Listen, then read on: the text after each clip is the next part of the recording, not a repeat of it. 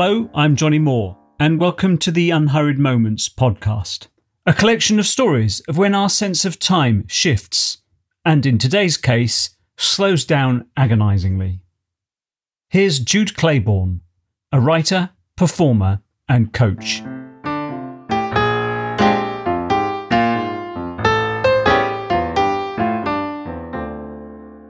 In 2009, I started doing improv and stand up at the same time. And I really loved doing stand up. Um, and I started a night so that I could get people, I could get stage time. Basically, it's quite hard to get stage time when you're brand new because nobody wants to book you. So I started a night, which made me quite well connected with lots of people in the stand up scene because everybody wanted a gig. There was a guy that came who ran a big gig in Ealing where he got big names in. And he called me once and said, I've got a night running. I've got three male comedians. I need a female comedian to come and do a slot for me.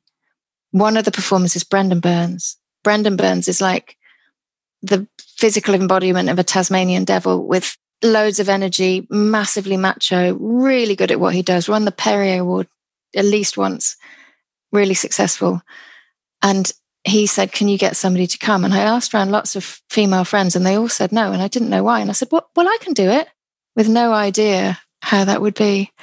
And so I went on. He was headlining, but he headlined first. Normally the headliner goes last, but he was going to go somewhere else. So everybody had come to see him. He did his set, which was half an hour of absolute magic and macho dynamism and confidence. And then I rock up on the stage in a little blouse. And I, I did a routine that I really believed in, but wasn't particularly funny and was a bit out there and was a bit ranty. And every time I spoke, the whole audience just went, ugh. Like everybody, there wasn't a single person on my side. And then there was this one woman in the middle who kept saying, Get off. Come on, just get off. And she was, she did it three or four times. In the end, I said, Madam, there's nothing I'd like more than to get off the stage, but I've promised to do 10 minutes. So I wish I'd said strap in. I didn't say strap in. That came later in my memory. But just, you know, it's going to go on for a bit longer. And then there came a point about two minutes after that where I just thought, I can't do this. Like somebody's going to hurt me in a minute. So I said, I think I've probably done enough. I think I'm going to leave now. And everybody went, yeah. And then they gave me a massive round of applause for leaving and that's the only time that they applauded. And then the compere, who's the guy that who who'd asked me to do this gig, who'd asked for somebody to come and do this gig, which he should have really said, I need a sacrificial lamb. And then at least I would have known. But he'd asked me, he came on as the compere and said, Oh my God, see, she was so shit, she made me look good. Which is, as a compere, it's just not what you do. Your job as a compere is to to make the act give the act some nourishment and give the the audience some nourishment. And to be fair, it didn't go down well with him either because everybody was like, "Oh my god, she's she's died already. You don't need to kill her corpse. There's no need for that."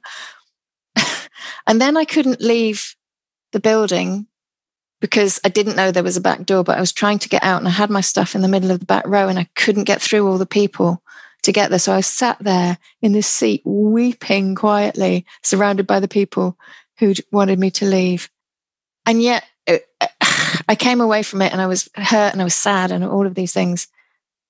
But it was one of the most intense experiences I'd had in a long time. And so it's a story that I've told. It's a, it's a memory that I've got now. It's it's kind of a thing.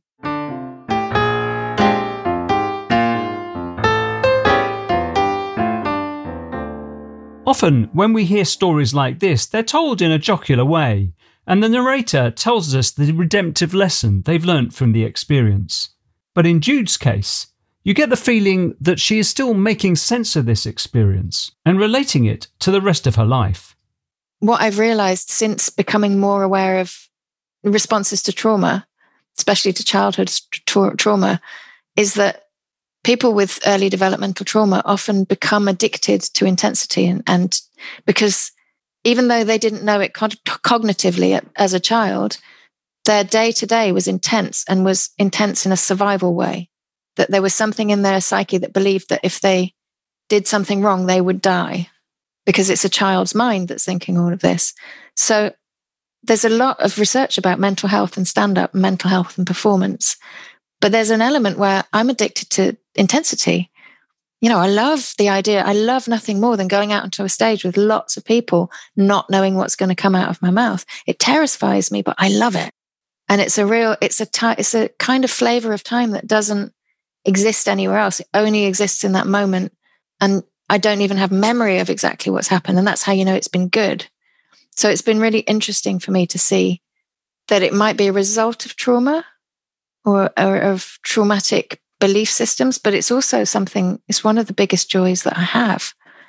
So there's a little dance with that about do I want to continue to get my joy from massive intensity? Is there a way to find joy in smaller things that's as pleasurable? I like that these stories don't always have a definitive and happy ending, that the puzzling through continues. And I can easily relate to Jude's experience of intensity. You can find out more at the website unhurried.org. I've been Johnnie Moore, and until the next time, thank you for listening.